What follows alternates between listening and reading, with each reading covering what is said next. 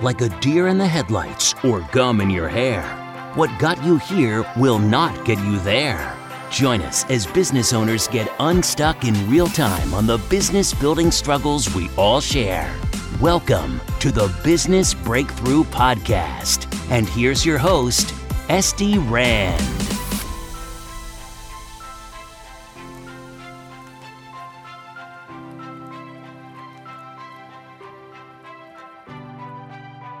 So they, I mean, so the areas we bought in, we don't, we know we will appreciate the asset because the way that the value of these properties increases is by the amount of money that nets, that it nets. So it's income minus expenses equals its net operating income. And that is how the, that determines the value of the asset.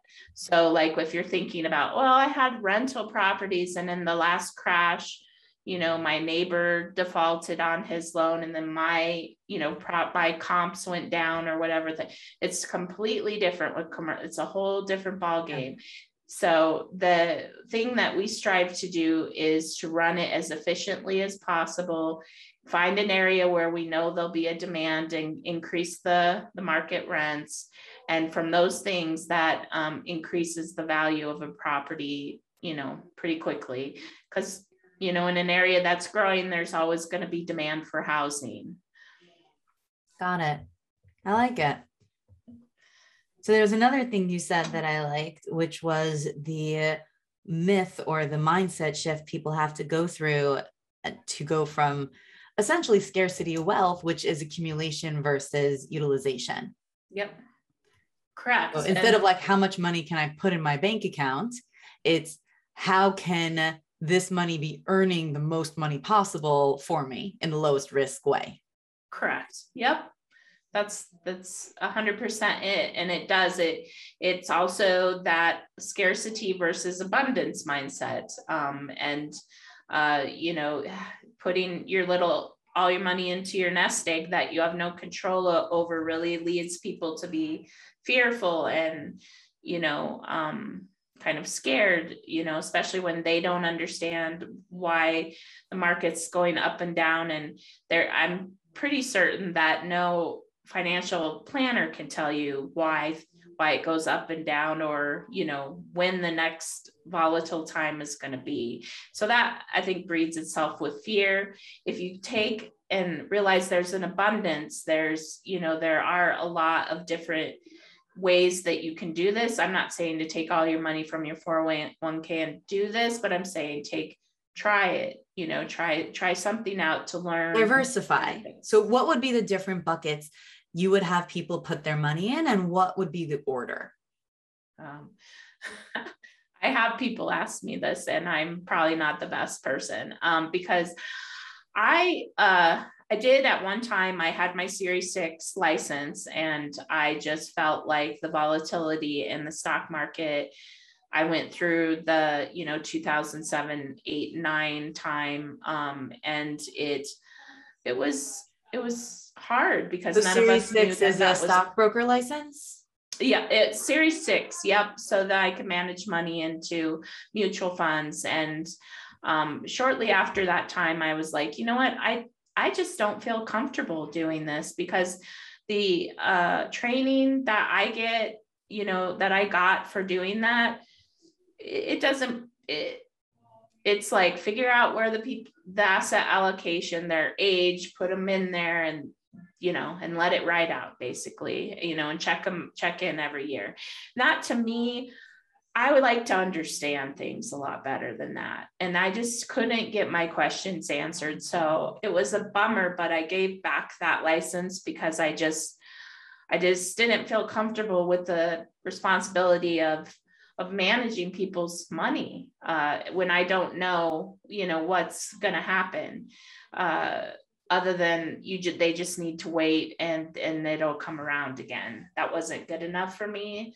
So I've always invested in things I understand and I understand, I understood real estate, uh, single family real estate. Then when I started to understand these bigger commercial deals for me, that's where I I understand it. And that's where I put, I put my money where I understand what's happening with it. Right. And I think uh, so- to me, that would be the best piece of advice to give anybody. Yeah. Um, I, I read a lot and I speak to a lot of people um, about really all things business and money, because that's my world. Yeah. And uh, one of the pieces of a, a book talking about Warren Buffett's investment strategies. Don't remember the book, don't remember anything else, but I remember this piece because it really spoke to me, um, was the advice taken from his strategies to only invest in things you understand, mm-hmm. right? And then there were other pieces, right? Things that, you know, have a certain level of reliability and a certain level of, you know, um, not industry ownership. I forgot what it was called, but basically not that they have a monopoly, but they have a place in the industry that would be very, very hard to wipe out, right? A very strong position in their industry. Um, but, you know, one of the things they always said about Buffett is he never invested in tech because he didn't understand it. Yep. Right. And to invest in anything you don't understand puts you into a fear state. Right. So you're, you're attracting negative energy and more fear and failure. Um, but also gives you less of a chance of success. You know, and the way around that is to work with people that you trust that have a good track record. I have a guy who's stock market genius, options trading, like, and I get it. I get it enough that if I really put my attention to, like, I almost majored in finance, but all my finance friends were um, having nervous breakdowns in their junior year on um, internships. And I'm like, you know what? I'm going to do marketing. That's not for me. I don't like the pressure. Um, so I understand numbers really well, but I don't love the pressure. And he's like, Esti, you got to get into this. And I'm like, no, all I'm going to do is give you my money because you live and breathe this. And I don't want to. I like to do what I do. I like to turn ideas and into businesses and businesses into more successful businesses. That's what I like to do. You like to do this. And I like to hand my money to people who like to do what they do well. Exactly. Exactly. Um, as long as, but I do understand it. Like I understand it enough to know how it works, to know what he's doing, to know why what he's doing makes sense, to understand why he's good at what he does, um, and to see his results, which are amazing. Mm-hmm. And that, I think to me, that would be some of the best advice when people are looking to invest, right? And you kind of said that. Track record, team, experience, and, and we'll add the layer of understand it. Understand enough about how this thing works, not that you would necessarily be able to do it as well on your own. Right. But you get it. Because I think that's what you see from the wealthy people as well, is they understand the importance of investing in a team uh, uh, because they have more important things to do, or maybe they don't, but they, uh, they invest into people, ideas, um, business plans. That's what wealthy people invest in. The average person invests in the four oh one k, which they have, I mean, you have a strategy that you're doing, you know, you have a person that you trust, you know, four oh one k, I mean, is managed, you know, uh, who knows who it's managed by. Then you've, uh, you're investing in thousands and thousands of companies. Would you, I, would anyone even know who runs even one of the companies that they're invested in through their mutual funds? Probably not. So, uh, yes, it's, it's diversified. I guess that's what they say, but the, the fund is diversified, but your money's not diversified. Right. You put it all in one bucket. That bucket has a lot of things in it. So right. Overall, over time, it should be okay. As long as you don't need it at a time when it's not okay. Exactly. Yep. That's a thousand. As long as you're not retiring in the equivalent of two thousand eight or two thousand yeah. or whatever, um, then you can wait it out till it goes back. You're right. Mm-hmm. I love it. Stephanie, this has been great. Is there anything else you would want people to know about this that you think is really important? Oh, um, I mean, I, I just think that this two thousand twelve really opened up a, a real opportunity um, for people. And um, because of know, the advertising?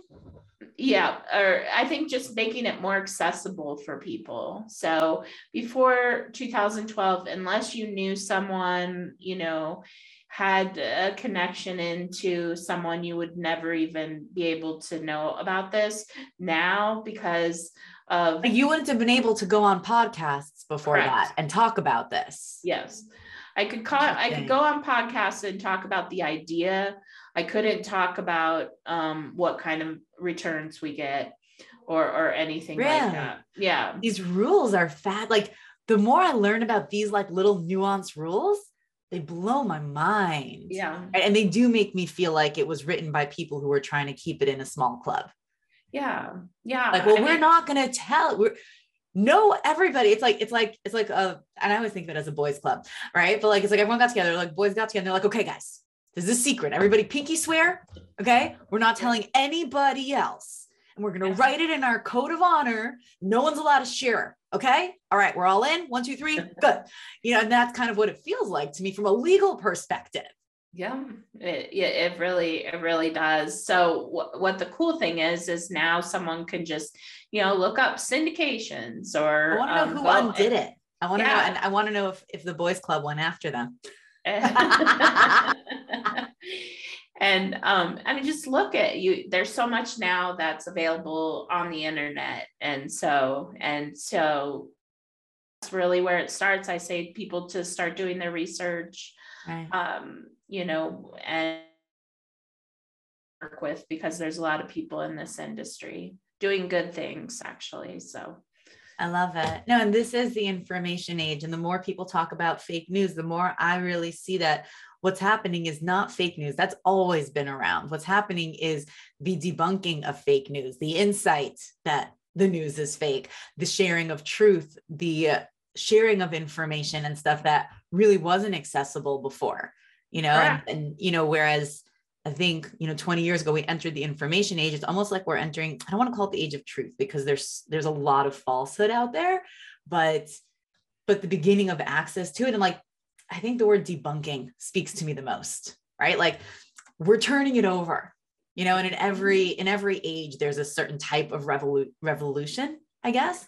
To me, this is our revolution. It's like the information revolution, as opposed to the information age. It's like, no, like we're getting all the information accessible. We're breaking down the barriers that it's not like the individuals, you know, are protesting in the streets for bread. We're protesting in the streets for real information, for access to everything, for access to the things that were withheld or held by, you know, only what quote unquote, the elite um, or the secrets. And there's no more secrets. There's no yeah. more secrets. Yeah. You know? Okay. There's a couple left if you really burn it well, but not that many, because yeah. Apple has them all. They just won't give them out. Uh, that's another topic. Um, so Stephanie, tell people where they can find you, find out more about you. Oh, the best place is to go to my website, which is w w w dot erbe wealth dot com. And there's just a tremendous amount of information and educational material, because that's really where my focus is, is trying to get people to understand this type of investing and, and feel comfortable with it and outreaching to, you know, a different group of people. Um, the, I did put a new um, report up. It's, it's called The Five Reasons That Passive Investing Might Be For You. And that's a great place to start, because it'll really just go over all the benefits. A lot, most people we haven't even touched on that are that are benefits of investing in this type of of real estate. Um, if I remember correctly, one of them is if you keep turning your money over into new deals, you don't have capital gains tax. We have strategies, and that's another that's a, another big thing of the wealthy, which they do differently than the average people, is they have a tax strategy. And guess what? Since these things have been accessible to the very wealthy for so many years, um, there are amazing tax strategies that weren't touched, you know, even Biden talking about certain things that they were potentially going to eliminate. Nothing, uh, there was ten thirty-one, which, yeah, that could affected a little bit, but the biggest tax benefit we have wasn't even mentioned. Uh, so, it, and I think it's probably because it benefits a lot of people that have a lot of money. So that's still in there as well. I hear that. And I, I think for me, the more I learn about this, the big, and you know what, it, it's just the way it is, right? The refrain is like, you know, we've all been lied to, but everyone only can explain as much as they know, you know, mm-hmm. and, but the general idea, which is perpetuated by the media to the masses, um, and not just the media, it's it's how so many people live and, and it's brought down, is, you know, work hard, save up, make it through. And that's just not, there are so many legalities, nuances, tricks, shortcuts that no one ever learns. No one well, ever learns. Also, it's, I call it, and I, I'm not the one that came up with this, but uh, it was in a book I read, it, golden handcuffs that people get yes. um, into their job. Whereas like I sold my agency. It wasn't that I didn't love it. There were certain aspects that I did love, but um, now I truly am, I'm doing something I love, you know, and um, I'm giving much, I think I'm giving a lot more back to the world than I, I was being an insurance agent. And I think that everybody's entitled to that, you know, to do what they love. And by having the cash flow coming in gives you the, those options. So, I mean, that's my motto. Do what you love, earn buckets of money, have time for your life and family. That's, that is the essence of what I want to bring to the world. So definitely in alignment with that. And yeah, golden handcuffs. I had that with one of my clients, was tied to a company with a really nice salary, um, but very hard to get out of. So, and wanting to go into entrepreneurship and, you know, the, yeah, golden, golden handcuffs are really, we talked about turning the golden handcuffs into a golden goblet. That was like the, the paradigm we were working on, and the transition out of the job and into, into a sense of freedom that could earn him even more than the job. But we all, I think we all get stuck in places where there's a part of us that knows on the other side it'll be better, but the journey through seems so intimidating, and, and it is challenging. It definitely is. And I study neuroscience for fun. So like getting out of the old brain patterns into the new ones is the hardest part of it. Right. Of the whole thing. But when you get there, it's always better and brighter. Uh, so I want to end, I want to ask you for a quote. Surprise. Didn't warn you. Doesn't have to be your favorite one of all time, but it can be. But I love quotes to send people on their way. Uh, well, the one that um, comes to mind is, um, I think it's a Warren Buffett quote since you brought him up. Um, and oh gosh, uh, it's rule number one, never lose money. Rule number two, never forget rule number one. Haha, I love that. That is uh, very, you know, applies very much in the real estate, because it, that, that is not something that happens, is, um, is losing money. As if you look at real estate as an asset over the past fifty to one hundred years, it it it just doesn't. It's super stable, one hundred percent. Stephanie, thank you so much. Guys, for all of you listening, give me your feedback. Tell me if you like this new format that we're playing with. Uh, share this episode. This was really enlightening with anyone who is investing, looking to invest, looking to maximize their investment and start to hit that well-desired space of financial freedom. And we will catch you next week. You've been listening to the Business Breakthrough Podcast with Esti Rand. If you're looking for a breakthrough in your business, reach out at estirand.com slash breakthrough to be a guest on the show. Everyone's got a business struggle. What's yours?